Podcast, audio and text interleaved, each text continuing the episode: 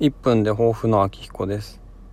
今ちょっと考えてるのが秋彦という名前を全部こう変えようかなって思ってるんですけども、まあ、それをうんまあやる目的って何なのかなっていうのがあんまりはっきりしてない。ただノリで変えようかなって思ってる。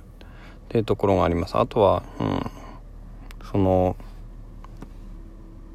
人の名前じゃなくてこうラジオネームみたいなものにしちゃってもうそこに自分のキャラクターを作ってうん憑依するような感じでやってもいいのかなって思うんですよね。その結構素の自分のままやったりもしてるんで今のところ。